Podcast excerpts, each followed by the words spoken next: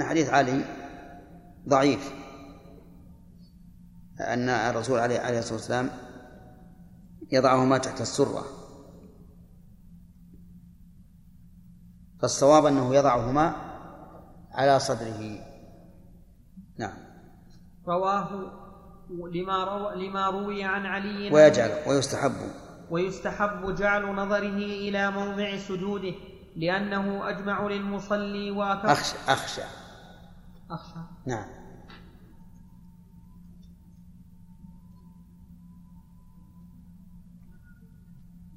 لأنه أخشع للمصلي وأكف لنظره. فصل. ويستثنى من ذلك إذا كان في التشهد أو في الجلسة بين السنتين فإنه ينظر إلى محل إشارته يعني إلى أصبعه. ويستثنى من ذلك إذا كان في صلاة الخوف فإنه ينظر إلى العدو. لقول الله تعالى وخذوا حذركم. واستثنى بعض العلماء إذا كان في المسجد الحرام فإنه ينظر إلى الكعبة. والأخير ليس بصحيح بل الذي في المسجد الحرام ينظر إلى موضع سجوده. وقال بعض العلماء السنة أن ينظر تلقاء وجهه. لأن هذا ظاهر فعل الصحابة حيث كانوا يحكون اضطراب لحية النبي صلى الله عليه وعلى آله وسلم. لأنهم سئلوا بماذا تعرفون أنه يقرأ؟ قالوا باضطراب لحيته. وهذا يدل على أنهم ينظرون تلقاء وجوههم. وكذلك في صلاة الكسوف رأى النبي صلى الله عليه وعلى آله وسلم الكعبة النار تلقاء وجهه. ولو قيل بأن الأمر في هذا واسع أيضا لم يكن بعيدا من الصواب.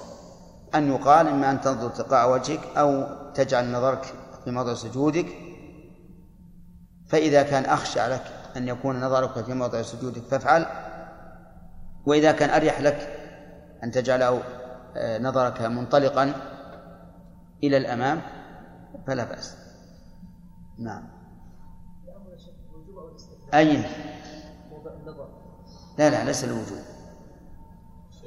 الذين يقولون الاولى تنظر إلى موضع سجود كيف يردون على هذه الاحاديث؟ نعم. يقول نفسر كثير من من السلف قوله تعالى الذين هم في صلاتهم خاشعون الذين ينظرون إلى موضع سجوده. وكيف لعلهم يقولون هذا لأن الرسول عليه الصلاة والسلام يقتدى به وهو أسوة وإمام فنظرهم إليه يحتاجون له. وعلى كل حال أن ينظر يعني ينبغي أن ينظر الإنسان ما هو أصلح له. فعله أيضا هذه يمكن يجيبون عنها بأنها هذه حال طارئة. لأن الله أراد أن يعرض أن يعرض عليه الجنة والنار. الأمر في هذا واسع. على؟ على؟ إيش؟ بطلان إيش؟ توجيه النظر إلى الكعبة. إيش؟ توجيه النظر إلى الكعبة. آه يعني اعرف هذا. ان أنها لم يرد فيها نص والأصل أن العبادات مبنية على التوقيف.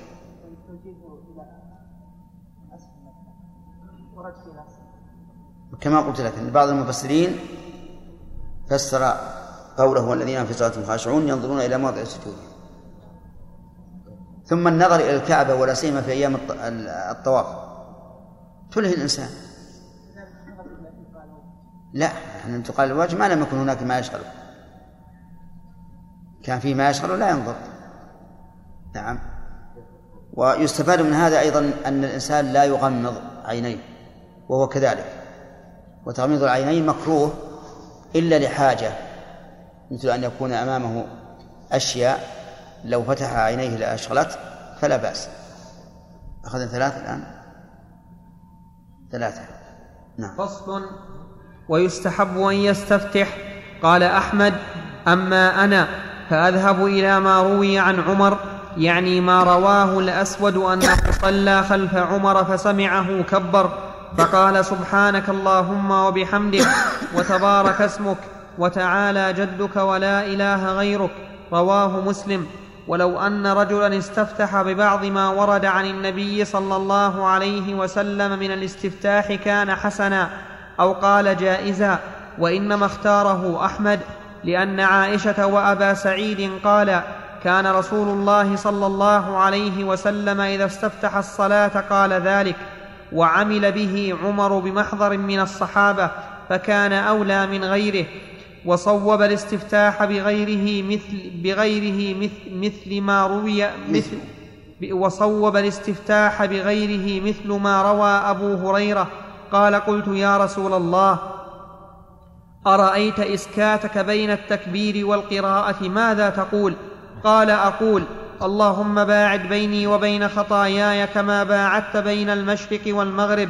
اللهم نقني من خطاياي كما ينقى الثوب الأبيض من الدنس. اللهم اغسلني من خطاياي بالثلج والماء والبرد. متفق عليه. قال أحمد ولا يجهر الإمام بالاستفتاح. لأن النبي صلى الله عليه وسلم لم يجهر به. فصل. يعني فيجوز الاستفتاح بهذا وبهذا. بما كان عمر يستفتح به. سبحانك اللهم وبحمدك وتبارك اسمك وتعالى جدك ولا إله غيرك. أو بما ثبت في الصحيحين من حديث أبي هريرة أن النبي صلى الله عليه وعلى آله وسلم كان يستفتح بذلك. وقد رجح بعض بعض العلماء حديث أبي هريرة لأنه في الصحيحين ومرفوع صريحا إلى النبي صلى الله عليه وعلى آله وسلم. ورجح بعضهم ما ما رواه عمر وقال إن كون أمير المؤمنين يجهر به يعلمه الناس يدل على عنايته به وأنه سمعه من النبي صلى الله عليه وعلى آله وسلم وقد رجح ابن القيم في زاد المعاد هذا من نحو عشرة أوجه أي الاستفتاح سبحانك اللهم وبحمدك وتبارك اسمك إلى آخره. ولكن الأرجح أنه يأخذ بهذا تارة وبهذا تارة لأن الكل سنة. لا لا يجمع بينهم لأن النبي صلى الله عليه وسلم لما سئل ما تقول لم يذكر إلا إلا نوعا واحدا فقط. ها؟ يعني يقول تقول سبحانك اللهم وبحمدك وتبارك اسمك وتعالى جدك ولا إله غيرك. اللهم باعد بيني وبين خطاياي يعني تذكر الاثنين جميعا. قلنا بالركوع لأنه ما ورد في الركوع أنه كان يقول يقتصر على على واحد منها أما هذا ورد أنه يقتصر على واحد منها نعم. ثلاثة. ثلاثة يلا. عبد الرزاق اثنان وآدم واحد. فصل ثم يستعيذ بالله فيقول أعوذ بالله من الشيطان الرجيم. لقوله تعالى فإذا قرأت القرآن فاستعذ بالله من الشيطان الرجيم. قال ابن المنذر وجاء عن النبي صلى الله عليه وسلم أنه كان يقول قبل القراءة أعوذ بالله من الشيطان الرجيم. فصل. ثم يقرأ بسم الله الرحمن الرحيم ولا يجهر بها لما روى أنس بن مالك قال صليت خلف النبي صلى الله عليه وسلم وأبي بكر وعمر وعثمان فلم أسمع أحدا منهم يجهر ببسم فلم أسمع أحدا منهم يجهر بسم الله الرحمن الرحيم. رواه أحمد ومسلم. وفيها روايتان. إحداهما يجهر ببسم الله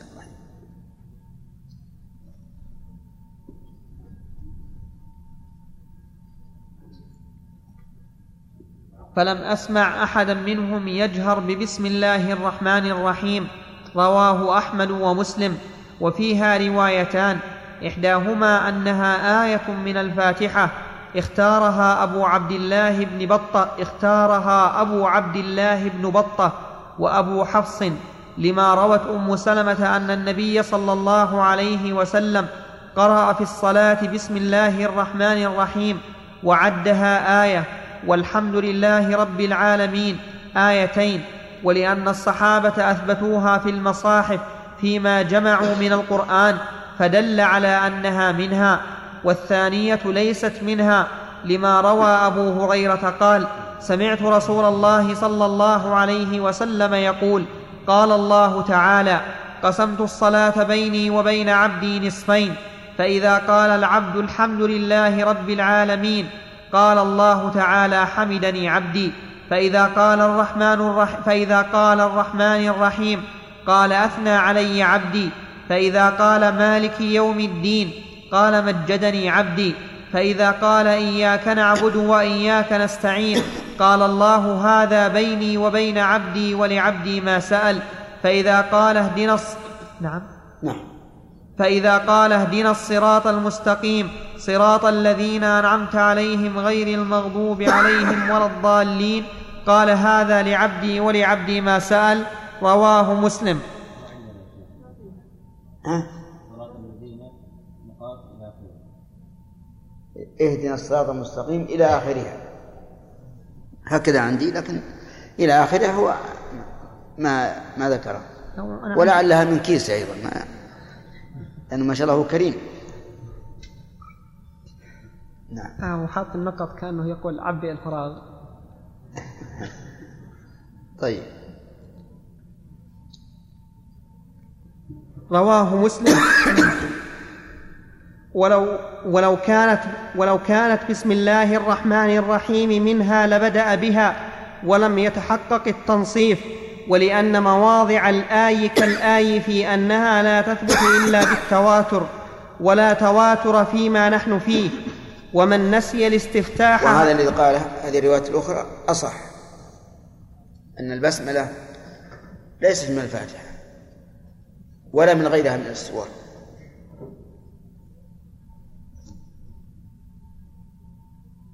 هذا صح كلمة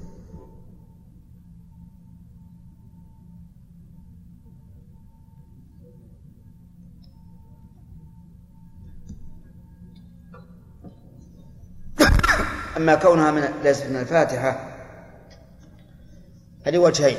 الوجه الأول أن الله عز وجل لما قال قسمت الصلاة بيني وبين عبدي نصفين بدأ بالحمد.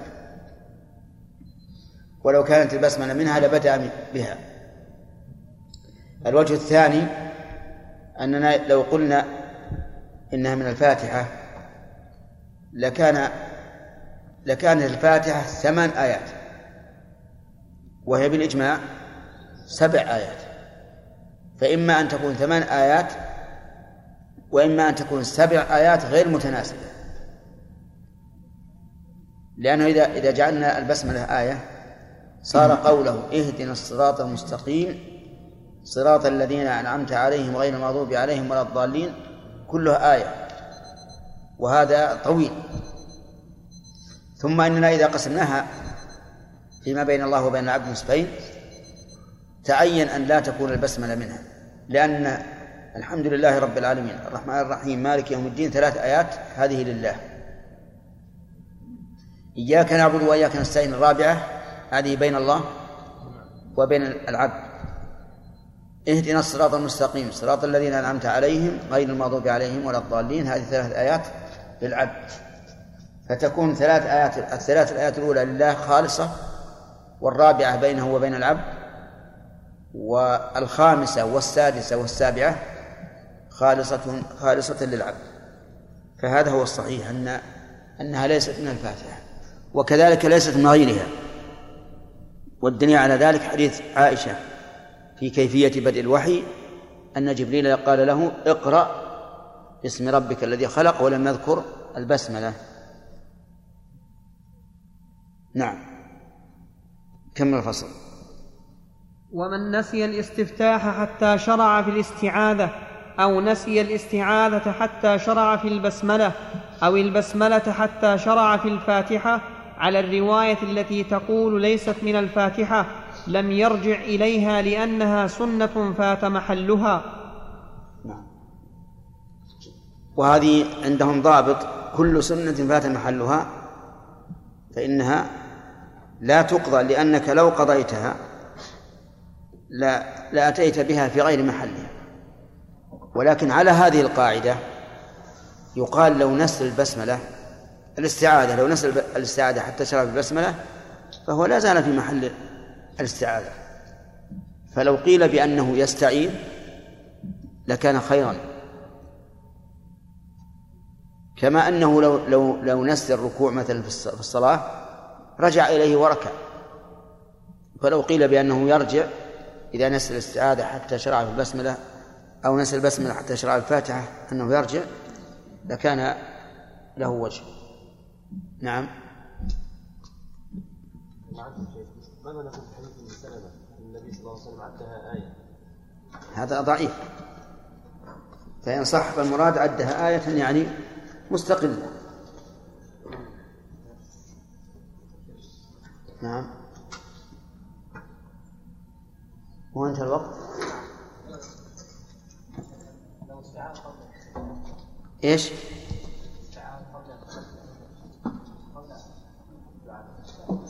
يكون أتى أتى بقول مشروع في غير موضع أي يعيد يعيد. لأنه في غير موضع. قول الصنعاني في سبل السلام أنه لم يرد أن أن النبي صلى الله عليه وسلم أن أو لم أو لم يقل أحد من العلماء أن التكبير. اللفظ التكبير يسبق أن رفع اليدين يسبق التكبير. ما رأيك نفس إيه. ها؟ قول قول الصنعاني نعم. الله في السبل. نعم. أن أنه لم لم يقل أحد من العلماء أن أن أنه يرفع يرفع اليدين قبل أن يكبر. أيه. يكبر قبل أن يرفع اليدين. هذا غريب منه. لأن هذا لأن هذا جاء في مسلم. نعم. إيش؟ إيه هذا غريب. منه سبحان الله. بالنسبة للنظر إلى موضع السجود لم يثبت عن الصحابة أنهم كانوا في عهد الرسول ينظرون إلى مواضع سجودهم في عهد أبي بكر كانوا رفعوا بدأوا يرفعون شيئا فشيئا ما ما أدري. ما أدري. ما مر ما مر علي نعم. لا لا. ما يصير إلا إذا كان هناك سبب. لأن لأن لا يلعب عليه الشيطان. رب العالمين والصلاة والسلام على نبينا محمد وعلى آله وصحبه أجمعين. قال الإمام الموفق أبو محمد رحمه الله في كتاب الكافي فصل. ثم يقرأ الفاتحة وهي الركن الثالث في حق الإمام والمنفرد.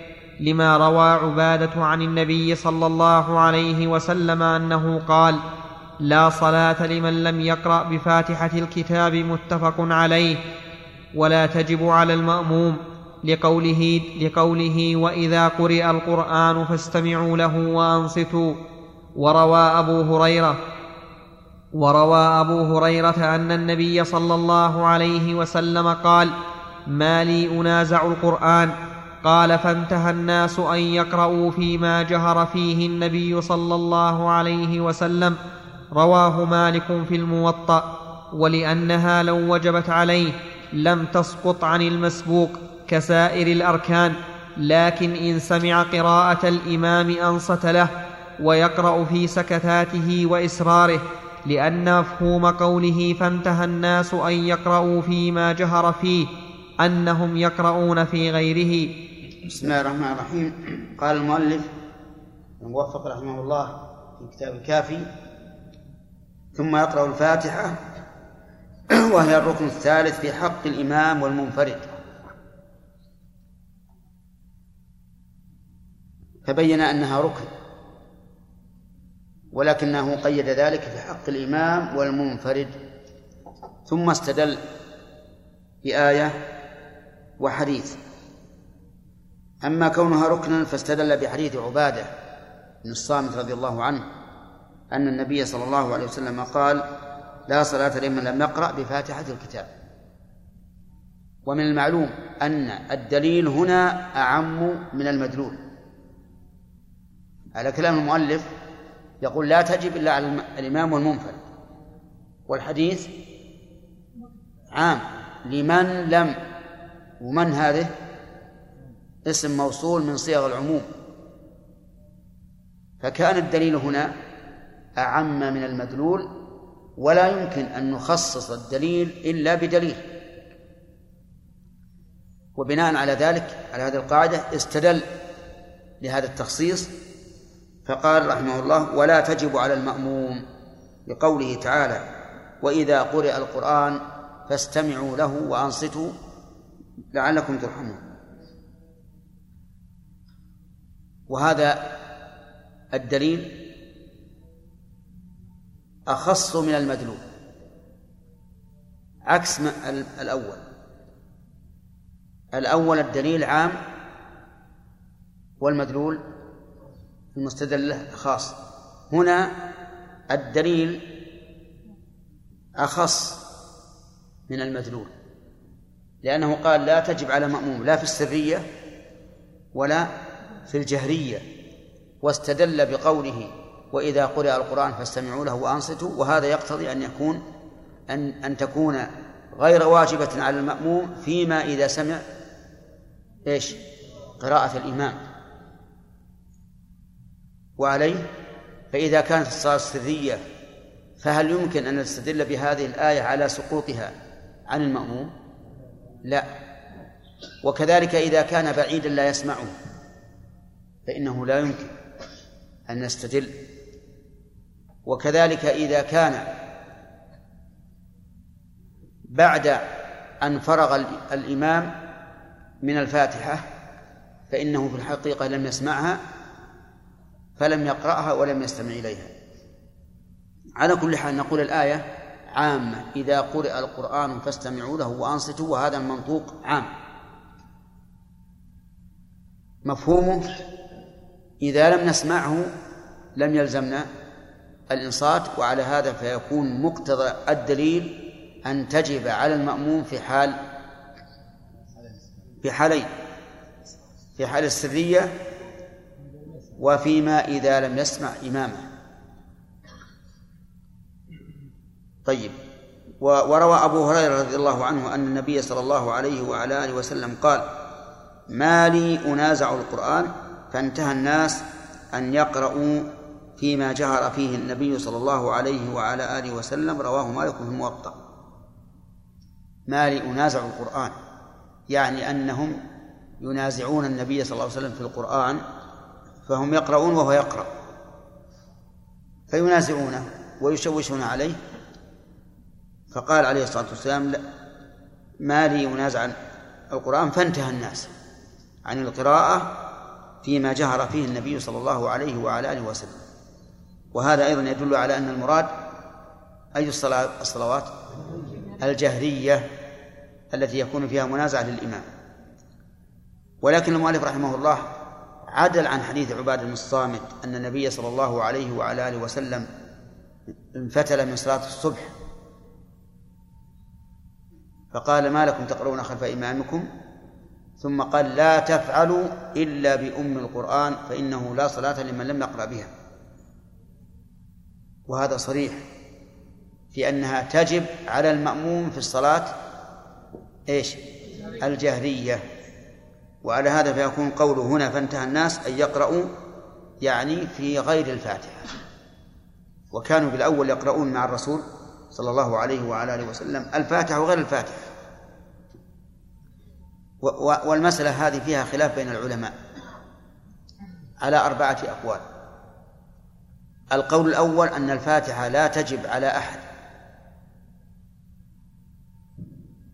وأن الواجب انتبه معنا معنا أنت وأن الواجب أن يقرأ ما تيسر من القرآن لقول النبي صلى الله عليه وعلى آله وسلم في حديث المسيء في صلاته ثم اقرأ ما تيسر معك من القرآن. وهذا مذهب أبي حنيفة رحمه الله. وقال إن النفي في قول لا صلاة لمن لم يقرأ بفاتحة الكتاب نفي للكمال وليس نفيا للصحة. والقول الثاني أن القراءة أن قراءة الفاتحة واجبة على الإمام والمأموم والمنفرد بكل حال. حتى المسبوق لو جاء والإمام راكع وأدرك الركوع فإنها لا تجزئه الركعة. وهذا مقابل لذاك. تقابل طرفين. أليس كذلك؟ هذا يعني فيه مقابلة تامة مع المذهب الأول. القول الثالث أنها تجب على الإمام والمأموم والمنفرد في الصلاة السرية والجهرية إلا المسبوق. إلا المسبوق. فإنها تسقط عنه. هذا التقوال القول الرابع. لا تجب على المأموم في الصلاة السرية وتجب عليه في الجهرية.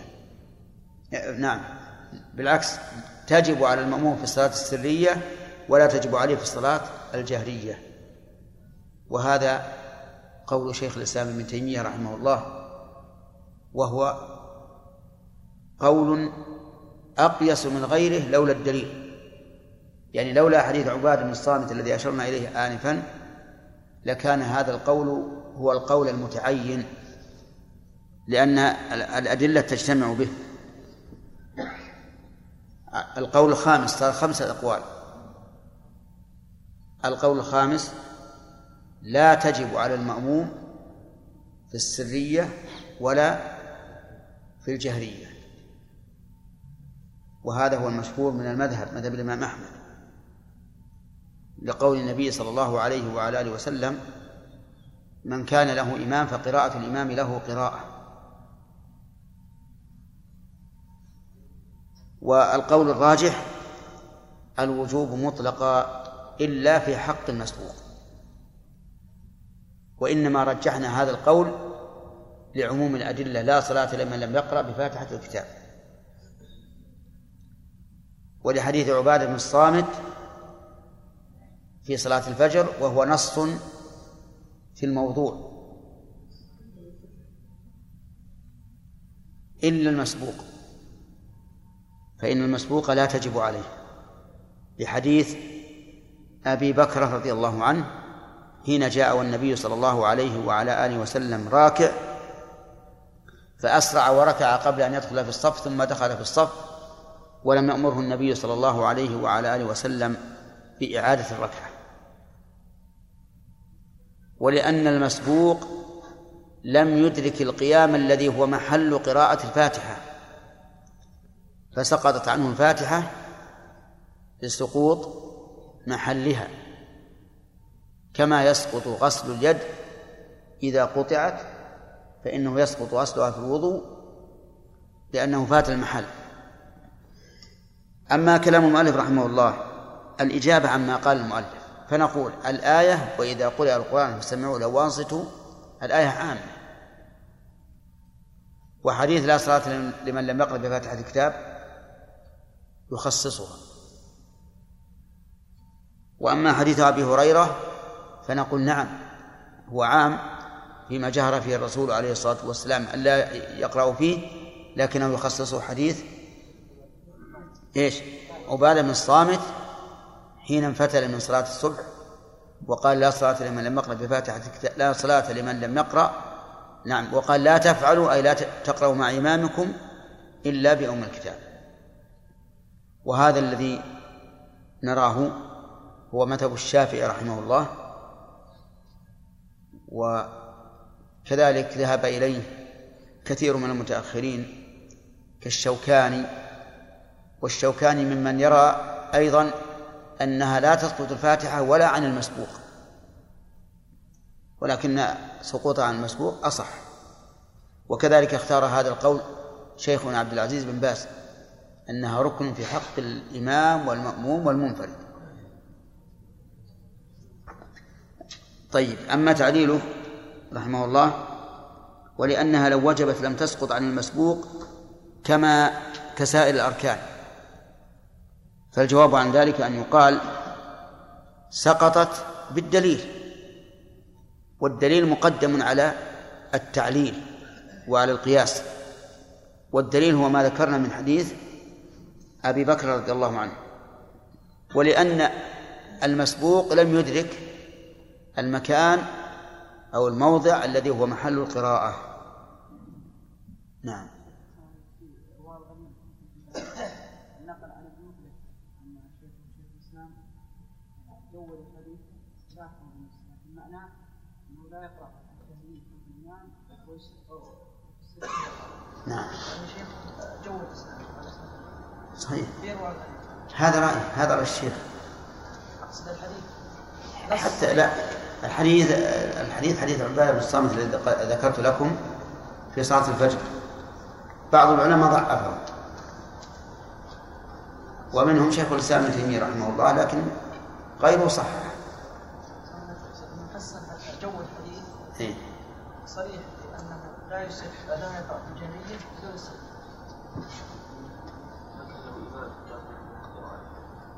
نعم. لا لابد من مراجعته نعم. هذا الحديث لا يصح. هذا الحديث قالوا إنه مرسل ولا يصح. ثم هو أيضا لا يصح على قاعدة ال- الذين يقولون تجب في الصلاة الجهرية في السرية دون الجهرية. لأن ظاهر العموم. بالنسبة لمن ترك النسيان وجهه نعم. كغيرها من الأركان. إذا تركها نسيانا لغت الركعة التي نسيها فيها. وإذا كان جهلا فإن كان من من الجهل الذي يعذر به فلا إعادة عليه. وإلا أعاد. نعم. وتجب قراءة الفاتحة في كل ركعة لما روى أبو قتادة أن النبي صلى الله عليه وسلم كان يقرأ في الأخيرتين بأم القرآن متفق عليه. وروي أن النبي صلى الله عليه وسلم علم المسيء في صلاته فقال اقرأ بفاتحة الكتاب وما تيسر ثم قال اصنع في كل ركعة مثل ذلك ولأنه ركن لا تفتتح به الصلاة فتكر فتكرر في كل ركعة كالركوع. طيب. يقول أن الفاتحة تجب في كل ركعة واستدل لذلك بأن- النبي صلى الله عليه وعلى آله وسلم كان يقرأ في الأخريين بأم الكتاب وهو حديث متفق عليه. ووجه الاستدلال منه لا يتم حتى يضاف إليه وقال صلوا كما رأيتموني أصلي لأن مجرد الفعل لا يدل على الوجوب فضلا عن الركنية.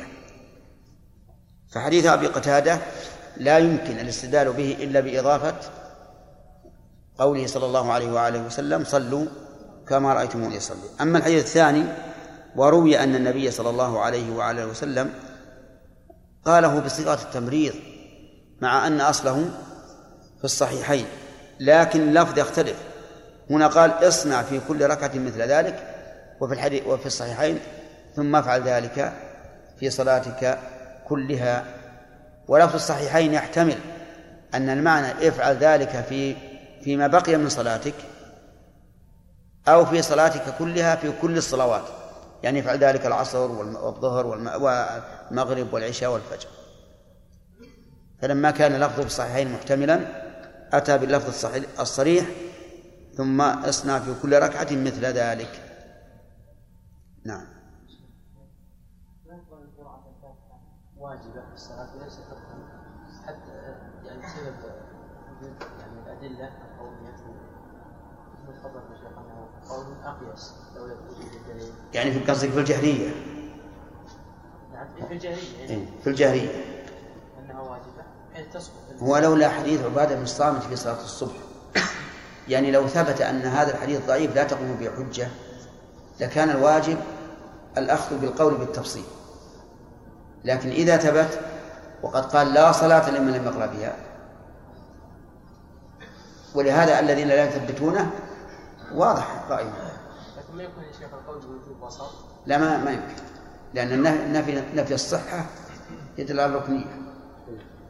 نعم.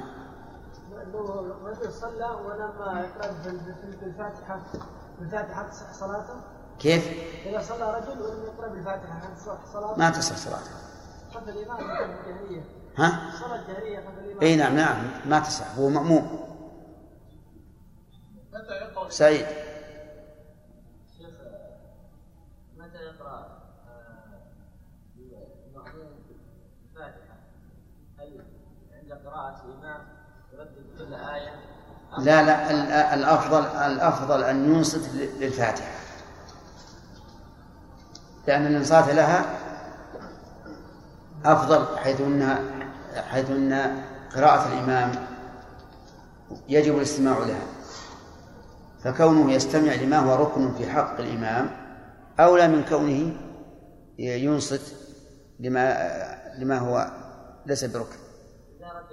وأما إذا رددها فمعناه أنه سينشغل عن استماع الآيات. إذا قال الحمد لله رب العالمين الإمام سيقول الرحمن الرحيم.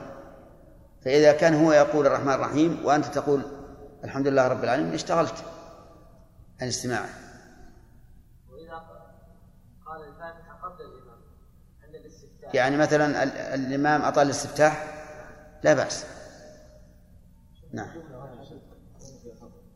ها؟ ولأنه ركن ولأنه ركن لا تفتتح به الصلاة. أي نعم. طيب التعليل ذكر المؤلف الدليل والتعليل. قال ولأنه ركن لا لا يفتتح به الصلاة. وش هي؟ لا تفتتح به الصلاة. هنا نعم لا يفتتح بهذا الركن. نعم. عندكم بالتاء؟ ما في مانع ما في مانع أبدا جاءز هذا وهذا. فت... وقول لا تفتتح به الصلاة احترازا من تكبيرة الإحرام. لأنه لو لو قال ولأنه ركن فتكرر في كل ركعة لقال لك قائل إذا تكبيرة الإحرام. فاحترز عن ذلك بقوله ركن لا يفتتح به الصلاة. فكأنه رحمه الله صنع العلة حتى تكون موافقة لما يريد. نعم.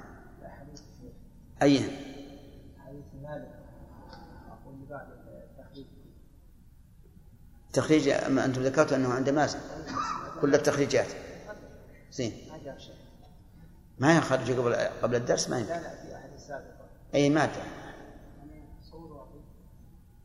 أحسن. نعم. وعنه لا تجب إلا في الأول في, في الأولتين. لأنها لو وجبت في غيرهما لسن الجهر بها في بعض الصلوات كالأولتين. ويجب أن يقرأ الفاتحة مرتبة متوالية. هذا ضعيف هذا ضعيف. الصحيح أنها أنها واجبة في كل ركعة. وأما كونه لا يجهر في الأخريين فكما أن السنة أن يقتصر على الفاتحة فكذلك لا يجهر. شيخ عندنا الأوليتين. ما الأوليين؟ عندنا ياء ثم ثم ياء الأوليتين؟ لا غلط. هي إما الأولتين تثنية أولة وإلا أوليين تثنية أولى نعم ويجب أن يقرأ الفاتحة مرتبة متوالية فإن قطع قراءتها بذكر كثير أو سكوت طويل عامدا أعادها وإن فعل ذلك ناسيا أو كان الذكر أو السكوت يسيرا أتمها لأن الموالاة لا تفوت. لا لأن الموالاة لا تفوت بذلك وإن نوى قطعها لم تنقطع لأن القراءة باللسان فلم تنقطع بالنية بخلاف نية الصلاة. شيخ. يقول يجب أن يقرأ الفاتحة مرتبة. فيقرأ الحمد لله رب العالمين الرحمن الرحيم إلى آخره. متوالية يعني غير متفرقة. فإن قطع قراءتها بذك- بذكر كثير مثل لما وصل إلى اهدنا الصراط المستقيم جعل يدعو كثيرا. أو سكوت طويل بشرط أن يكون غير مشروع. فإن كان مشروعا كسكوته لاستماع قراءة إمامه فإنه لا يضر. إذا علم أن إمامه سيسكت فيما بعد هذه القراءة حتى يتمكن من إتمامها. أما إذا كان يعلم أن إمامه من عادته أنه لا يسكت إذا فرغ من القراءة فإنه يستمر في قراءتها ولو كان الإمام يقرأ. نعم. شيخ أحسن الله إليكم. يقول فلم فلم تنقطع بالنية بخلاف نعم. يقول فلم تنقطع بالنية بخلاف نية الصلاة. نعم. فأفادنا. يقول فإن فعل. وإن قطع وإن نوى قطعها لم تنقطع. أي. نعم. يقول فلم تنقطع علل- اقرأ. اقرأ. وإن نوى قطعها لم تنقطع لأن القراءة باللسان فلم تنقطع بالنية بخلاف نية الصلاة. نعم. هنا أفاد أحسن الله إليكم أنه إن نوى قطع الصلاة انقطعت. إي نعم. وكنتم ذكرتم أحسن الله إليكم من قبل بأنه إن نوى قطع وضوئه لم ينقطع. كيف؟ إن نوى قطع وضوئه وطهارته لم لم تنقطع. إن نوى قطع الوضوء في أثناء الوضوء انقطع. لا بعد الوضوء. ما تنقطع ما هذا بعد الصلاة ما تنقطع. لكن لكن أي فرق؟ ما لا فرق. لا فرق ولا خلاف أيضا. سواء الوضوء والصلاة أبدا ما دام أنه متلبس بالعبادة نعم. فهو إذا نوى إذا نوى قطعها انقطعت. فإذا فرغ منها ونوى رفعها ما تنقطع. لأن نية قطعها بعد بعد التمام معناه نية الرفع. لكن أص... انتظروا يا جماعة. لكن الصلاة أحسن الله إليكم. نوى إبطالها بعد أدائها ما يصح لأنها وقعت. والوضوء كذلك. لأن لكن الوضوء سيستقبل به صلاة أخرى. ما هذا ما هذا أثر الوضوء هذا. لكن نفس العبادة انتهت. ولا يمكن أن أن يرفعها. أبد ما يمكن. أحسن الله. نعم. شيخ بارك الله فيك. وش ضابط المسألة اللي قال الشيخ خالد؟ وش هي؟ في الصيام. لو نوى في أثناء الصيام ما ينقطع. كيف؟ ذكرتم بالصيام يا شيخ. إنه لو نوى أن يقطع الصيام. لو نوى قطع الصيام انقطع. ليش؟ لأن الصيام لأن الصيام نية فقط. ما هناك فعل يفعله حتى نقول إذا انتهى وقطعه بعد انتهائه لم ينقطع وفي أثنائه ينقطع. أصل الصيام مبني على النية. فإذا قطعه انقطع. كل العبادات. لا لا. إي نعم. لا مو كل العبادات. كل العبادات ما دام متلبسا بها. أما إذا فرغ ما يمكن يرفعها نعم. لا الحج مستثنى. نعم. ودنا لما اعتقدت نعم. بعض الأئمة الصلاة النهرية خاصة الأخيرة يكون ما تستطيع طيب. هذه هذه مهمة جدا. بعض الأئمة لا يمكنك أن تقرأ الفاتحة معهم. فماذا تصنع؟ يجب أن تنفرد. يجب أن تنفرد لأنه هنا لا يمكن أن تجمع بين قراءة الفاتحة وبين المتابعة نعم؟ ها؟ كيف؟ لا لا تنوي الانفراد خليه يروح بسبيله ويأتي فيها بإحدى عشرة تشديدة فإن أخل بحرف منها أو بشدة لم تصح لأنه لم يقرأها كلها والشدة أقيمت مقام حرف وإن خففت الشدة صح لأنه كالنطق. نخفف إن خفف. أي نعم. نعم صح. خفف ها؟ نخفف الشدة. نخفف لأن كل السياق مبين المعلوم. وإن خفف الشدة صح لأنه كالنطق به مع العجلة. طيب فيها 11 تشديدة؟ الفاتحة فيها 11 تشديدة؟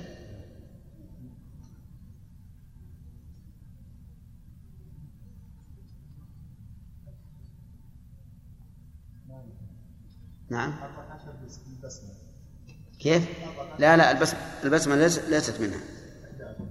11 نعم. فإذا فرغ منها قال آمين يجهر بها فيما يجهر ما عندكم فصل؟ لا ما عندنا. لا عندي فصل.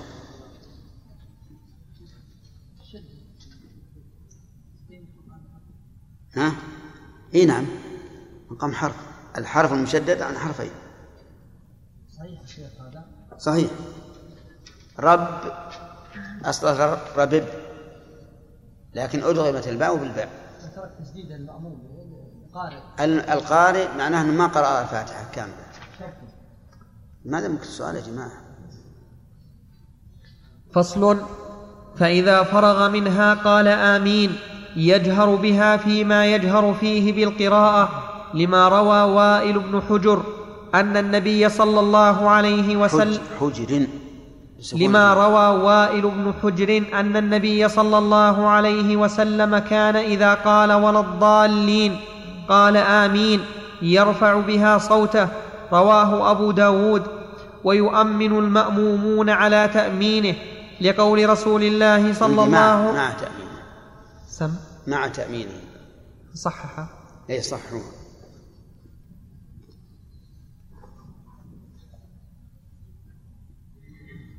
ويؤمن المأمومون مع تأمينه لقول رسول الله صلى الله عليه وسلم إذا قال الإمام ولا الضالين فقولوا آمين. وفي لفظ إذا أمن الإمام فأمنوا فإنه من وافق تأمينه تأمين الملائكة غفر له متفق عليه. ويجهرون بها لما روى عطاء أن ابن الزبير كان يؤمن ويؤمنون حتى إن للمسجد للجة. رواه الشافعي في مسنده. فإن نسيه الإمام جهر به. إذا يكون إذا أمن الإمام فأمنوا معناه إذا شرع. إذا شرع. وقد فهم بعض الناس وأعني بهم من لم يراجع بقية الألفاظ أن المعنى إذا أمن أي إذا فرغ من التأمين. وهذا غفلة عما ثبت في صحيح مسلم إذا قال ولا الضالين فقولوا آمين. وعلى هذا فيتعين أن يكون معنى قوله إذا أمن أي إذا شرع في التأمين. ولهذا قال المؤلف يؤمنون معه مع الإمام. نعم. قال يؤمن المأمون مع تأمينه. الله شيخ كثير من الناس يتهاون في الصلاة السرية بالفاتحة فإما يقرأ في قلبه أو بتحريك اللسان ولا تحريك الشفتين. لا بد من النطق بل بالقراءة.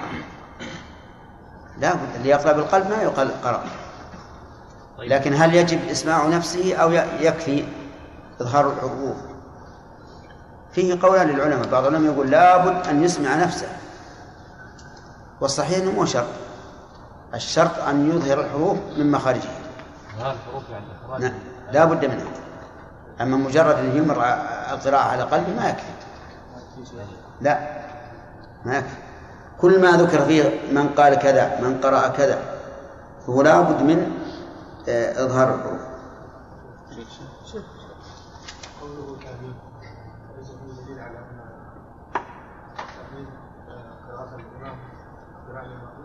نعم. بلى يؤمن عليه لأن القراءة للجميع. ها؟ ما تسقط. لأن الحديث الذي أشرنا إليه يدل على وجوبه. طيب فيه رأي يا أخوان. أنا ما أرى أن نقطع القراءة الفقهية أرى أن نخلي على العادي. إذا بقي خمس دقائق أخذنا خمس دقائق أصلا. صفحة ستنتصف الآن بعد سطرين. نلغي هالسطرين هذه ولا كيف ستر الآن إحنا قريبين من نصف الصفحة. الآن؟ الآن قريبين. لا لا ما يعتبر هذا. طيب. فإن نسيه الإمام جهر به المأموم ليذكره فإن لم يذكره حتى فإن لم يذكره حتى شرع في القراءة لم يأت به لأنه سنة فات محلها. وفي آ وفي آمين لغتان قصر الألف ومدها مع التخفيف. فإن شدد الميم فإن شدد الميم لم يجزئه لأنه يغير معناها.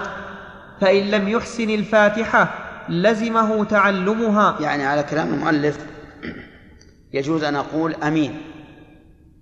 يجوز أن أقول أمين. كما يقال آمين. أما آمين فهذا لا يجوز لأن آمين بمعنى قاصدين. لكن حتى أمين من الأمانة.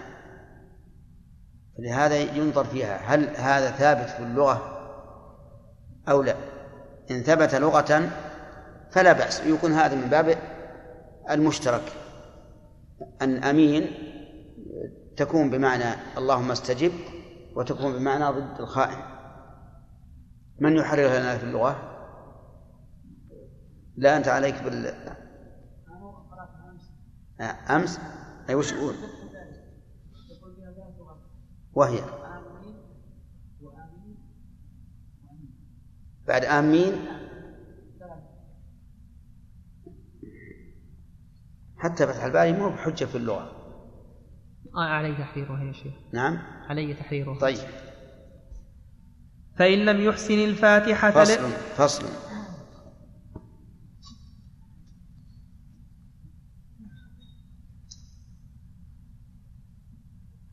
فصل. فإن لم يحسن الفاتحة لزمه تعلمها فإن ضاق الوقت عن ذلك قرأ سبع آيات من غيرها وهل يجب أن تكون في عدد حروفها على وجهين؟ أحدهما لا يجب لأن الثواب مقدر بالحروف فاعتبرت كالآي. أحدهما يجب.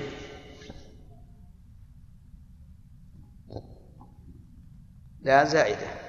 نعم يتغير المعنى بها. نعم.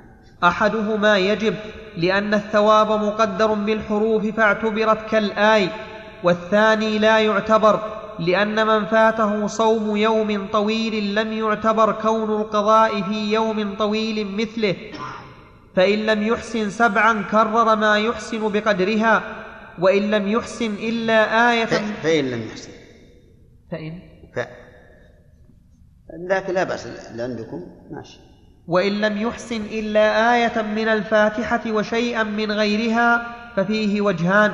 أحدهما يكرر آية الفاتحة لأنها أقرب إليها والثاني يقرأ تمام السبع من غيرها لأنه لو لم يحسن شيئا من الفاتحة قرأ من غيرها فما عد لأنه لو لم يحسن شيئا من الفاتحة قرأ من غيرها فما عجز عنه منها وجب أن يأتي ببدله من غيرها فإن لم يحسن الفاتحة بالعربية لم يجز أن يترجم عنها بلسان آخر لأن الله تعالى جعل القرآن عربيا ويلزمه أن يقول سبحان الله والحمد لله ولا إله إلا الله والله أكبر ولا حول ولا قوة إلا بالله لما روى عبد الله بن أبي أوفى قال جاء رجل إلى النبي صلى الله عليه وسلم فقال إني لا أستطيع أن آخذ شيئا من القرآن فعلمني ما يجزئني. فقال قل سبحان الله والحمد لله ولا إله إلا الله والله أكبر ولا حول ولا قوة إلا بالله. رواه أبو داود. كم هذه من كلمة سبحان الله والحمد لله ولا إله إلا الله والله أكبر ولا حول ولا قوة إلا بالله. خمس. فإن قال قائل كيف يغني خمس كلمات عن الفاتحة وهي أكثر منها؟ قلنا لأن البدل من غير جنس المبدل من هنا. بخلاف ما لو قرأ آيات من القرآن غير الفاتحة فإنه يجب أن يكون بقدر الفاتحة لأنه من الجنس. واضح؟ طيب. ما كما إذا أذن لنا خالد استحقوا يا شيخ. نعم. استحقوا قرأ نصف؟ أكثر من نصف. قرأ نصف صفحة من من, من أكثر أكثر من طيب. شيخ بارك الله فيك. رجل دخل في الصلاة والإمام كان يقرأ. بعد أن دخل في الصلاة الإمام ركع. فكان يعني نام إلى لعلم هذا الرجل أن الإمام يطيل في الركوع. فقرأ الفاتحة وأدرك الركوع. لا بأس ما شيخ نعم نعم. إذا كان لا يجيد القرآن. إيش؟ إذا كان لا يجيد القرآن ولا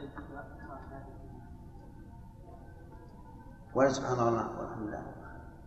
هذا يقف بقدر القراءة. يمكن يذكر المعلم نعم. نعم.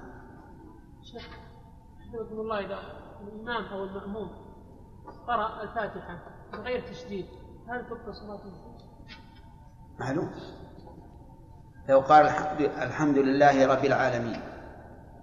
الرحمن الرحيم. مالك يوم الدين. ولو كان بجهل شيء ولو بجهل لكن إذا كان جاهلا وقد مضى- أوقات طويلة وهو ممن يعني لا يعلم هذه الأشياء فالصحيح أنه لا, لا, لا شيء عليه. نعم. ولأنه ركن في الصلاة. فقام غيره مقامه عند العجز عنه كالقيام فإن لم يحسن إلا بعض ذلك. قرأ بقدره فإن لم يحسن شيئا. فإن لم يسمع إلا بعد ذلك كرره بقدره. كرره. لا لا تصحيح. ولأنه ركن في الصلاة فقام غيره مقامه عند العجز عنه كالقيام فإن لم يحسن إلا بعض ذلك كرره بقدره. قرأ بقدره هذه أشطبها كرره إيه قرأ بقدره. بدل ب... لا لا قرأ بقدر لا لا, شغل نقرأها أيضا؟ لا لا. قرأ هل هذه بدلها كرره أما بقدر تبقى. أي. فإن لم يحسن إلا بعض ذلك كرره بقدره فإن لم يحسن شيئا وقف بقدر القراءة فصل. ويستحب.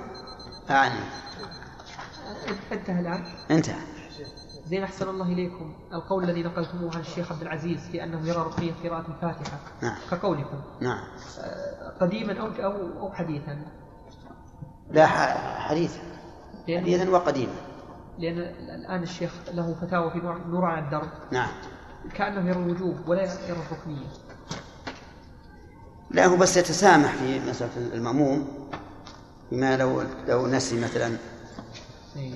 إيه، لكن لكن هو يلزم على على القول بأنها ركن. نعم. ما ما ما تصح. طلع اللي بقى معد هل هذا ممن ذرعه القي أو استقى لا استقاء. لكنه ما استقى حتى أتعبته راجع خليه خليه انت رأت لا يرده ولا, ولا يطلعه. نعم. إيش؟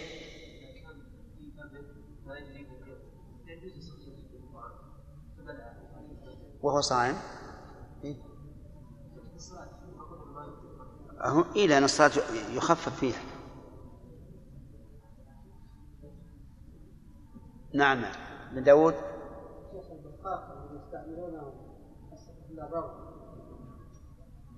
بخاص لم كانوا يقولون إنه ما يصل إلى المعدة. فعلى المذهب يفطر لأنه يصل إلى الحلق. وعلى القول بأنه لا يفطر إلا ما وصل إلى المعدة لا لا يفطر. أولى من الدخان هل يستفيد منه؟ ما الذي يستفيد منه؟ وبعدين بخاخ له جرم شيخ لا لا في غاز غاز برودة فقط.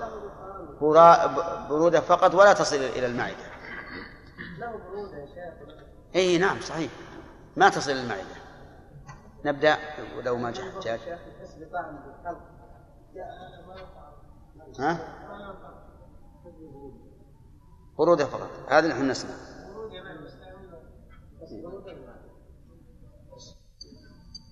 نعم ما ما يفطر أقول نقرأ لو ما جاء خالد ما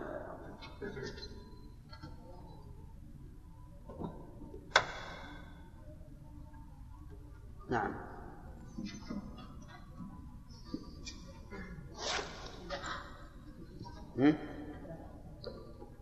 إيش؟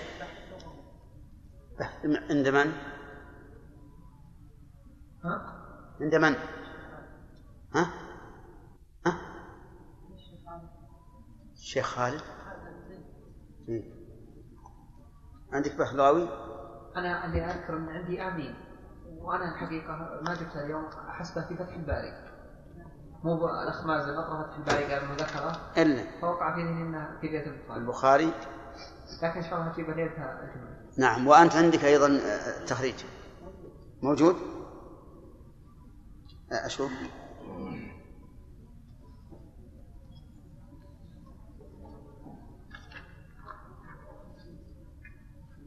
والله بس هذا كيف أصور بس؟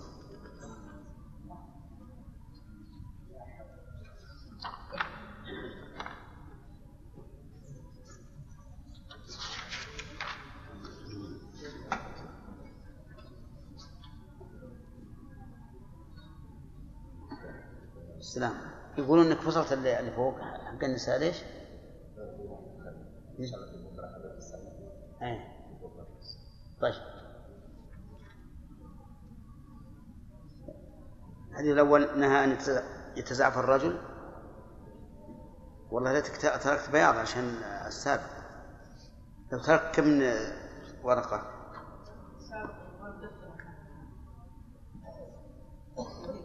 نعم.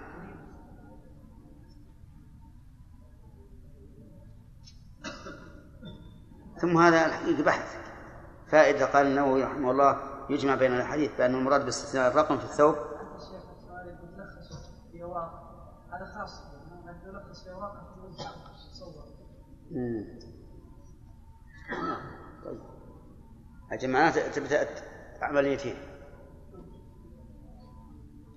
بسم الله. بسم الله الرحمن الرحيم.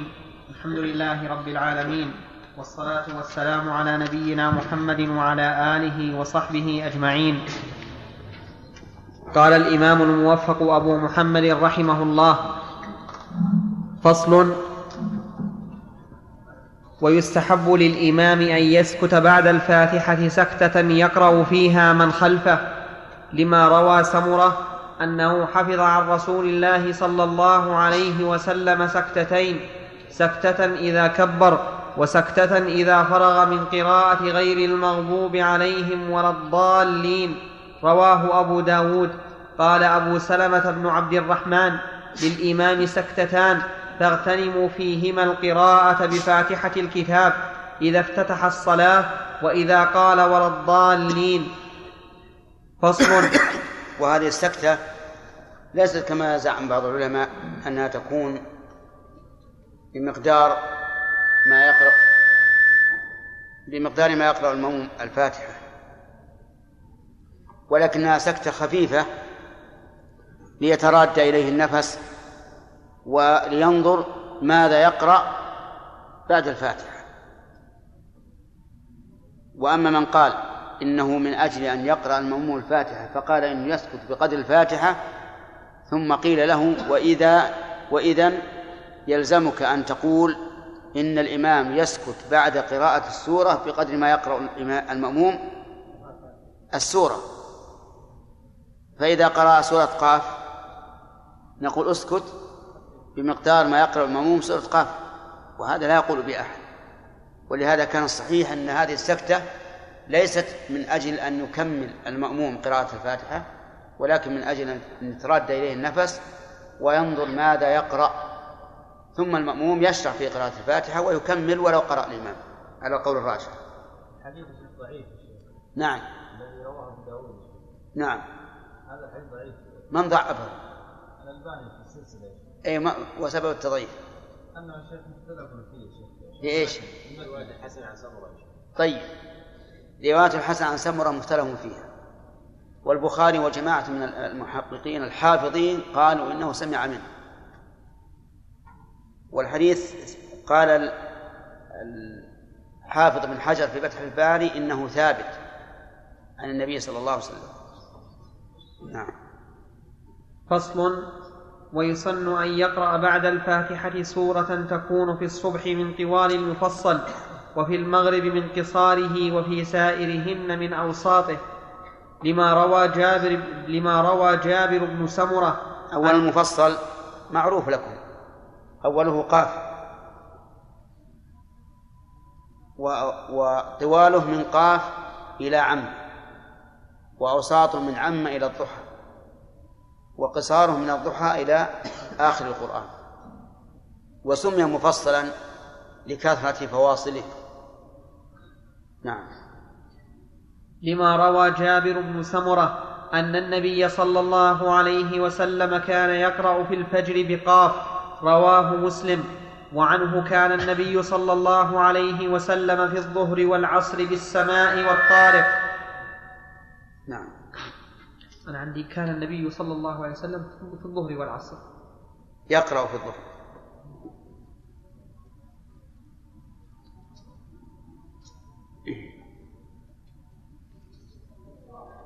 وعنه كان النبي صلى الله عليه وسلم يقرأ في الظهر والعصر بالسماء والطارق والسماء ذات البروج ونحوهما من السور ونحوهما من السور. رواه أبو داود. وعنه كان رسول الله لماذا؟ لماذا كسرت السين؟ نعم. بعد أن ضممتها. نعم. ونحوهما من السور. رواه أبو داود.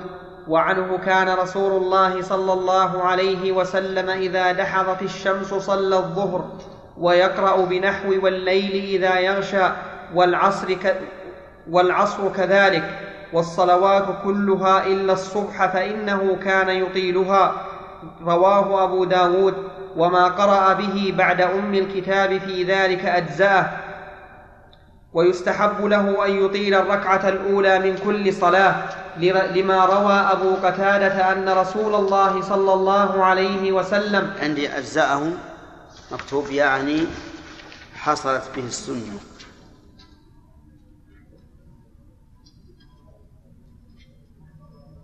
إيش؟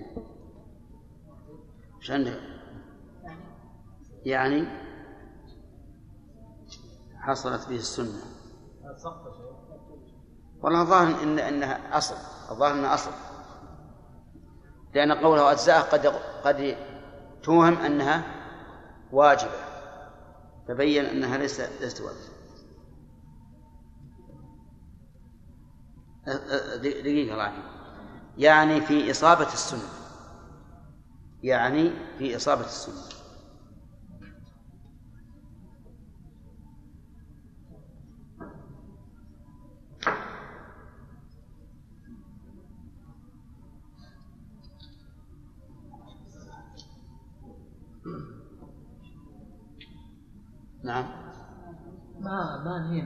دور الأسئلة. إيش؟ لم يأتي دور الأسئلة حتى الآن. إيه. ها؟ خلينا نصف نصف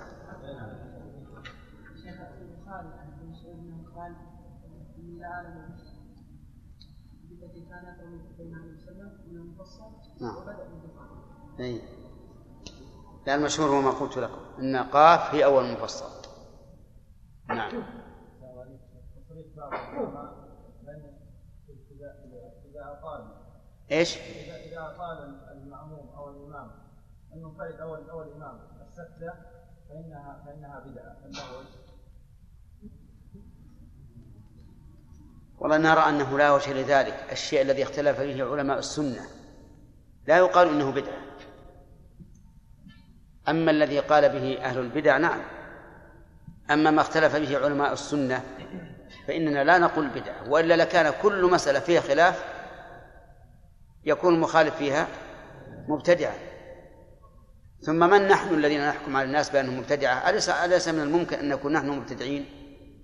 ممكن. ولهذا نعتبر هذا غلط. هذا المسلك غلط. لأن علماء السنة الفقهاء لهم خلافات طويلة عريضة. هل نقول لكل مخالف إنه مبتدع؟ هل نقول مثلا لمن صل لمن توضأ عند أكل لحم الإبل؟ والآخر لا يراه نقول لمن توضأ أنه مبتدع. هل نقول لمن رفع اليدين عند الركوع والآخر لا يراه نقول مبتدع؟ لا لا, لا يستقيم هذا أبدا. شيخ. نعم. أنا أنت. أحسن الله إليكم. آه، شيخ الإسلام رحمه الله بدع الإمام الذي يقف ليقرأ المأمومين المأمومون. أي نعم. بل ليقرأ المأموم الفاتحة كلها. أي نعم. أي نعم صحيح. مع أن المسألة مختلف فيها يعني. لا بس العلماء اللي قالوا بهم من الأئمة. أي نعم. نعم. لما ويستحب له أن يطيل الركعة الأولى من كل صلاة لما روى أبو قتادة أن رسول الله صلى الله عليه وسلم كان يقرأ في الركعتين الأول الأول كان الأولتين عندي ولو قيل الأوليين لا بأس. كان عندكم الأوليين؟ لا, لا بأس. الأوليتين. كان يقرأ في الركعتين الأولتين من الظهر. الأولتين. كان يقرأ في الركعتين الأولتين من الظهر بفاتحة الكتاب وسورتين. يطول في الأولى ويقصر في الثانية ويسمع الآية أحيانا. وكان يقرأ في الركعتين الأخيرتين بفاتحة الكتاب. ويقرأ في العصر في الركعتين الأول الأو ويقرأ في العصر في الركعتين الأولتين بفاتحة الكتاب وسورتين يطول في الأولى ويقصر في الثانية وكان يطول وكان يطول في الركعة الأولى من صلاة الصبح ويقصر في الثانية متفق عليه. وفي رواية فظننا أنه يريد بذلك أن يدرك الناس الركعة الأولى.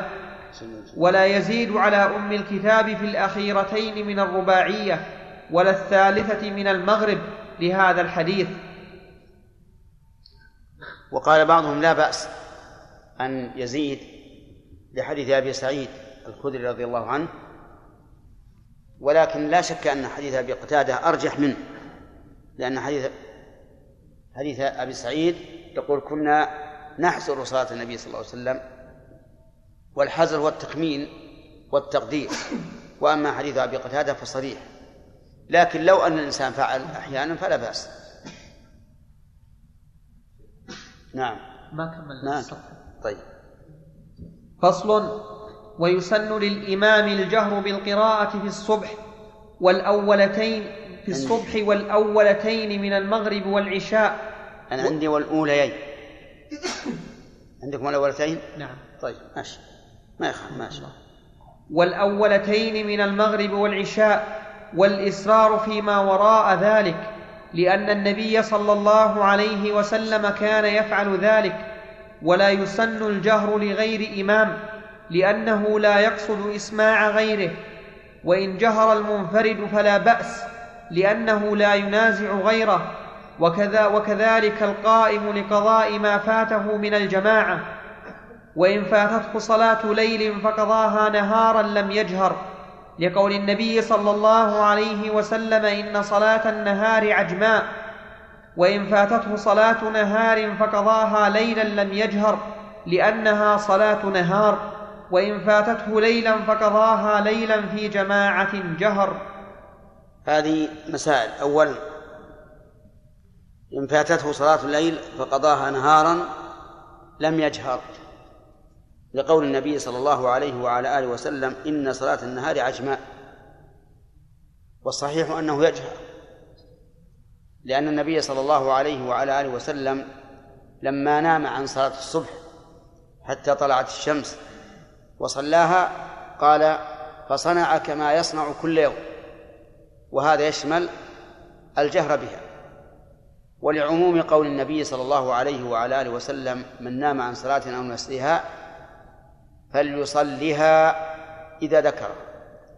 وهذا كما أنه يراد به ذات الصلاة فيراد به أيضا هيئة الصلاة وكيفيتها وصفتها. فالصواب أنه حسب المقضية. إن قضى صلاة الليل في النهار جهر وإن قضى صلاة النهار في الليل لم يجهر.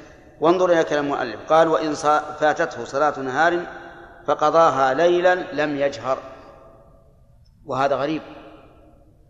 يعني إن قضى صلاة الليل صلاة النهار في الليل لم يجهر وإن قضى صلاة الليل في النهار لم يجهر. وكان مقتضى له أن يكون أن يكون الثاني في العكس. يعني أنه إذا كان إذا قضى صلاة النهار في الليل لم يجهر لأنه قضى صلاة سر. نقول كذلك إذا قضى صلاة الليل في النهار جهر لأنه قضى صلاة جهر. قال وإن فاتته صلاة نهار نعم وإن فاتته ليلا فقضاها ليلا في جماعة جهر. وإن فاتته صلاة نهار فقضاها في نهار لم يجهر. نعم. كيف؟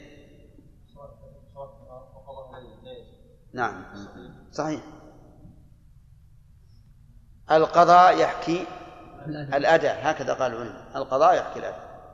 نعم. إيش؟ الجمعة يا شيخ إذا قضاها لا يقضيها على نفس الشكل. أي لأنها سقطت.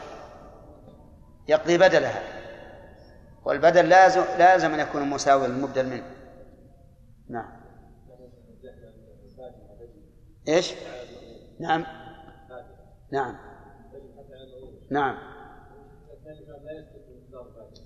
يقرأ ولو كان الإمام يقرأ. لا بد أن يقرأ.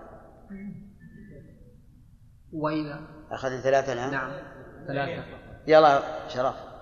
بارك الله فيكم على قول صحة حديث سمرة نعم. استثنتان فما الذي جعلنا نقيدها وهي مطلقة وما الذي جعلنا نقيدها بالكسر؟ الفاتحة ما ما السكتة؟ تطلق على القليل والكثير. نعم هذه. لأنه لو أطال لو كانت سكتة طويلة يشرع فيها ذكر. ذكر. نعم. وإذا فرغ من القراءة استحب له أن يسكت سكتة قبل الركوع. لأن في حديث سمرة في بعض رواياته وإذا فرغ من القراءة سكت. فصل ثم يركع وهو الركن الرابع. لقوله تعالى اركعوا واسجدوا. ويكبر للركوع لما روى أبو هريرة أن رسول الله صلى الله عليه وسلم كان إذا قام إلى الصلاة كبر حين يقوم ثم يكبر حين يركع ثم يكبر حين يسجد. ثم يكبر حين يرفع رأسه يفعل ذلك في صلاته كلها.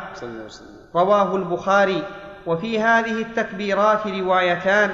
إحداهما أنها واجبة لأن النبي صلى الله عليه وسلم كان يفعلها. وقد قال صلوا كما رأيتموني أصلي متفق عليه. ولأن الهوي ولأن الهوي إلى الركوع فعل فلم يخل من ذكر واجب كالقيام.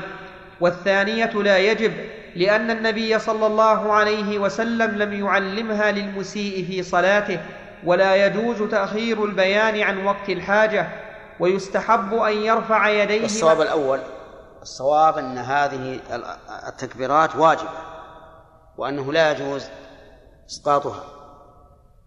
لأن النبي صلى الله عليه وعلى آله وسلم قال إذا كبر الإمام فكبروا. ولأنه كان يكبر في كل خفض ورفع ولأن ذلك هو الفاصل بين الركنين فالصواب أنها واجبة. وأما قوله رحمه الله وكذلك قال غيره إن النبي صلى الله عليه وعلى آله وسلم لم يعلمها المسيء في صلاته فجوابها أن يقال ولم يعلم التشهد أيضا. والتشهد ركن من أركان الصلاة التشهد الأخير. والنبي عليه الصلاة والسلام إنما علمه ما أساء به فقط أو ما أساء فيه فقط. ولو أننا لم لا نقول بشيء واجب في الصلاة إلا إلا ما دل عليه حديث المسيء لقلنا أيضا الفاتحة لا تجب لقول اقرأ ما تيسر معك من القرآن. فالصواب أن هذه التكبيرات تكبيرات تكبيرات الانتقال واجبة. نعم. ويستحب أن يرفع يديه مع التكبير لحديث ابن عمر وقدر الإجزاء الانحناء حتى يمكنه مس ركبتيه بيديه لأنه لا يسمى راكعا بدونه. ويجب أن يطمئن راكعا وهو الركن الخامس لقول رسول الله صلى الله عليه وسلم طيب للمسيء. آه هذا مقدار العزة بإيش؟ بالركوع. أن يمكنه أن الانحناء حتى يمكنه مس ركبتيه بيديه. قال الفقهاء رحمهم الله بشرط أن يكون وسطا. يعني أنه ليس طويل اليدين ولا قصير اليدين لأن بعض الناس تكون يداه قصيرتين فيحتاج إلى انحناء كثير وبعض الناس تكون يداه طويلتين فلا يحتاج إلى انحناء إلا قليلا. وبعض العلماء يقول أن يكون إلى الركوع التام أقرب منه إلى القيام التام. وذلك لأن لأنه الآن بين ركنين بين قيام تام وركوع تام. فإذا كان أقرب إلى الركوع التام منه إلى القيام التام فهذا هو المجزئ. لأنه يصدق عليه أنه ركع. والظاهر والله أعلم أن كونه يستطيع أن يمس ركبتيه بيديه قريب من كونه إلى الركوع التام أقرب منه إلى القيام التام.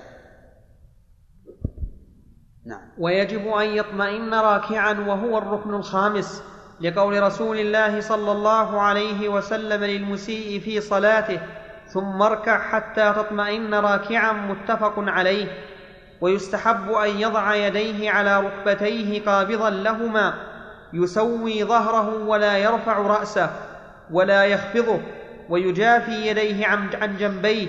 لما روى أبو حميد أن رسول الله صلى الله عليه وسلم كان إذا ركع أمكن يديه من ركبتيه ثم هصر ظهره وفي لفظ ركع ثم اعتدل فلم يصوب رأسه ولم يقنع.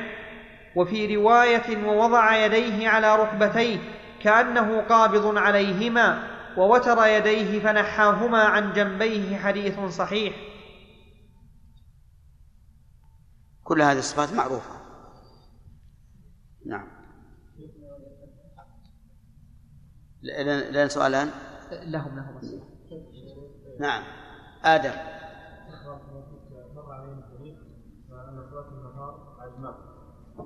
فاذا صلى رجل النافلة في في النهار هل له يجهر بها؟ لا السنة لا يجهر يا شيخ لا هذه هذه فريضة مستثنات صلاة الجمعة والاستسقاء والعيدين. وسبب استثنائها هو كثرة الجمع. فلكثرة الجمع وكونهم على إمام واحد كل أهل البلد صار من المناسب أن يقرأ الإمام لتكون القراءة من الجميع واحدة. من المناسب أن يجهر لأجل يكون على قراءة إمام واحد كيف؟ نعم إيش؟ نعم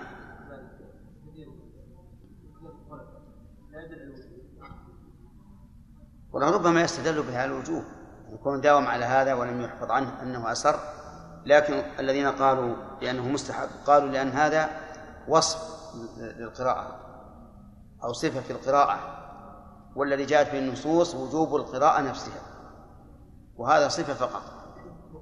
نعم. صلى الناس ولم يستطع يعني كان مسرع ولم يستطع إذا كان الإمام يسرع بحيث لا يمكن المأموم متابعته فإنه ينفصل عنه. يعني ينوي نعم كل المصلين. ينفصل عنه؟ نعم يخلون واحد يقدمون واحد يصلي بهم صلاة تامة. لأن المشكلة الآن يتعذر الآن الجمع بين المتابعة وبين القيام بالركن. يعني كيف يكون يعني حتى الإنسان يتجنب الفتنة؟ يعني أنا اخرج من الصف واطلعه نعم. كيف يكون الوضع؟ لا الوضع يكون في فتنة يعني. ما في فتنة. طيب كيف يتقدم واحد من الناس ويخلي هذا مكانه. لا يجره. يخليه يصلي على نفسه. نعم. لا لا ما يستأنفون ما دام انهم ما اخلوا بشيء من الأركان لا يستأنفون. ولكن ما أكثر الناس الذين يحبون صلاة هذا الإمام. ها؟ نقول ذلك. إذا قلت هذا نقول ال- الذي لا يستطيع أن يتابع ينفصل. ويبقى في مكانه يعني لو اطل لو اطل اسمع بارك الله فيك. إذا كان لا يمكنك متابعة الإمام فانفصل عنه. وأكمل لنفسك. هذا القاعدة. إن أدركت ركعة فكتبت لك. وإن لم تدرك فأنت منفرد لكن لإصلاح صلاتك. فصل. نعم. ثم يقول سبحان ربي العظيم وفيه روايتان. إحداهما يجب لما روى عقبة بن عامر أنه لما نزل فسبح باسم ربك العظيم. قال النبي صلى الله عليه وسلم اجعلوها في ركوعكم. فلما نزل سبح اسم ربك الأعلى قال اجعلوها في سجودكم. رواه أبو داود. ولأنه فعل في الصلاة فلم يخل من ذكر واجب كالقيام. والثانية ليس بواجب لأن النبي صلى الله عليه وسلم لم يعلمه المسيء في صلاته. وأدنى الكمال ثلاث لما روى ابن مسعود أن النبي صلى الله عليه وسلم ما قال عرفت من الطريقة هذه وهي الاستدلال بأن النبي صلى الله عليه وعلى آله وسلم لم يعلمه المسيء في صلاته غير صحيحة. لأن في أشياء أركان معروفة ومع ذلك لم تذكر في حديث مسلم. وأجبنا عن ذلك بأن لم تذكر لأن الرسول عليه الصلاة والسلام إنما علمه ما أساء فيه فقط. نعم. هذا نعم. هذا عبد الرزاق يتصور كثيرا. وأدنى الكمال ثلاث لما روى ابن مسعود أن النبي صلى الله عليه وسلم قال إذا ركع أحدكم فليقل سبحان ربي العظيم سبحان ربي الع... سبحان ربي العظيم ثلاثا وذلك أدناه. وإذا سجد فليقل سبحان ربي الأعلى ثلاثا وذلك أدناه. رواه الأثرم والترمذي وإن اقتصر على واحدة أجزأه لأنه ذكر مكرر فأجزأت الواحدة كسائر الأذكار. فصل ثم يرفع رأسه قائلا سمع الله لمن حمده حتى يعتدل قائما. وهذا الرفع والاعتدال الركن السادس والسابع لقول النبي صلى الله عليه وسلم للمسيء صلاته ثم ارفع حتى تعتدل قائما. وفي حديث أبي حميد أن رسول الله صلى الله عليه وسلم قال سمع الله لمن حمده ورفع يديه واعتدل حتى رجع كل عظم في موضعه معتدلا وفي وجوب التسميع روايتان لما ذكرنا في التكبير. ولا يشرع للمأموم لقول رسول الله صلى الله عليه وسلم إذا قال الإمام سمع الله لمن حمده فقولوا ربنا ولك الحمد ويقول في اعتداله ربنا ولك الحمد وفي وجوبه روايتان لما ذكرنا. قال الأثرم سمعت أما نعم. أو إذا المأموم إذا رفع من الركوع في حال رفع يقول ربنا ولك الحمد. والإمام والمنفرد في حال الرفع يقولان سمع الله لمن حمده وبعد انتهاء الرفع وتمام القيام يقولان ربنا ولك الحمد. نعم. ولا يش وفي وجوبه روايتان لما ذكرنا. قال الأثرم سمعت, سمعت أبا عبد الله يثبت أمر الواو. وقال قد روي في قد روى فيه الزهري ثلاثة أحاديث عن أنس. حديث حديث نعم. وقال قد روى فيه الزهري ثلاثة أحاديث عن أنس وعن أبي سعيد وعن أبي هريرة وعن سالم عن أبيه وإن قال ربنا لك الحمد جاز نص عليه وإن قال ربنا أصبر. ثلاثة حديث عن أنس وعن أبي سعيد وعن أبي سعيد عن أبي هريرة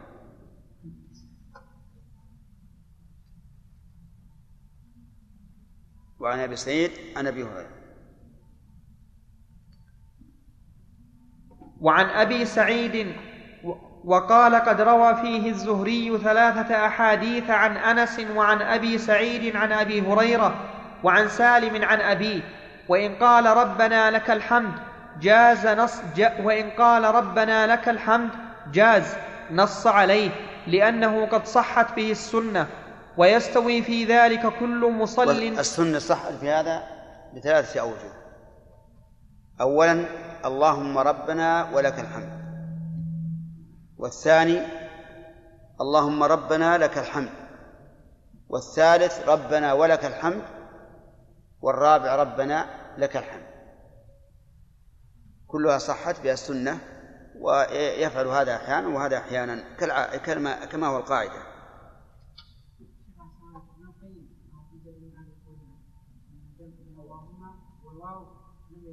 لا ثابت في البخاري. نعم. إيش؟ الذي في الركوع والسجود. سبحان ربي الاعلى سبحان ربي العظيم وبحمده. نعم ورد فيها حديث بهذا بهذا المعنى. ولا بأس به. ذكرنا مسألة سبحان ربي العظيم في الركوع ليس بواجب فإن النبي صلى الله عليه وسلم لم يعلم الناس المسيء صلاته لا فيها رواية. نعم ذكرنا. نعم. ولكن ثبت عند أبي داود أن النبي صلى الله عليه وسلم ذكر للمسيء صلاته يقول في الركوع سبحان ربي العظيم. نعم. وفي السجود سبحان ربي الأعلى يعني هذا مما يؤيد الوجوب لكن المؤلف وغيره من العلماء أكثر ما اعتمدوا في حديث المسيء على ما في الصحيحين. ويس ويستوي في ذلك كل مصل لأن ويستوي في ذلك كل مصل لأن النبي صلى الله عليه وسلم قاله وأمر به المأمومين. ويستحب أن يقول ملء السماء وملء الأرض وملء ما شئت من شيء بعد لما روى أبو لما روى أبو سعيد. عندي رواه رواه مسلم. أو اللي قبله. نعم. ويستحب نعم لا بأس. نعم. ويستحب أن يقول. ويستحب أن يقول ملء السماء وملء الأرض وملء ما شئت من شيء بعد لما روى أبو سعيد وابن أبي أوفى أن النبي صلى الله عليه وسلم كان إذا رفع رأسه قال سمع الله لمن حمده ربنا لك الحمد ملء السماء وملء الأرض وملء ما شئت من شيء بعده. ما ما عندنا ضمير. بعد. وملء ما شئت من شيء بعد رواه مسلم ولا يستحب للمأموم الزيادة على ربنا ولك الحمد نص عليه لقول النبي صلى الله عليه وسلم فقولوا ربنا ولك الحمد ولم يأمرهم, ولم يأمرهم بغيره وعنه ما يدل على استحباب قول ملء السماء وهو اختيار أبي الخطاب لأنه ذكر مشروع للإمام فشرع للمأموم كالتكبير وموضع ربنا ولك الحمد في حق هذا هو الصحيح.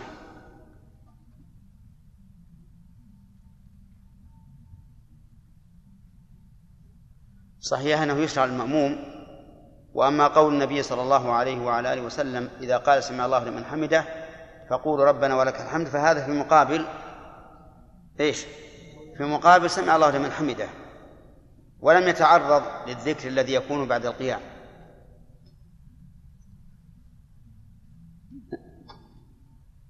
لأنه ذكر مشروع للإمام فشرع للمأموم كالتكبير وموضع ربنا ولك الحمد في حق الإمام والمنفرد بعد اعتداله وللمأموم حال رفعه لأن قوله إذا قال الإمام سمع الله لمن حمده فقولوا ربنا ولك الحمد يقتضي تعقيب قول الإمام قول المأموم وهي حال رفعه. نعم. يستحقون. يستحقون. نعم.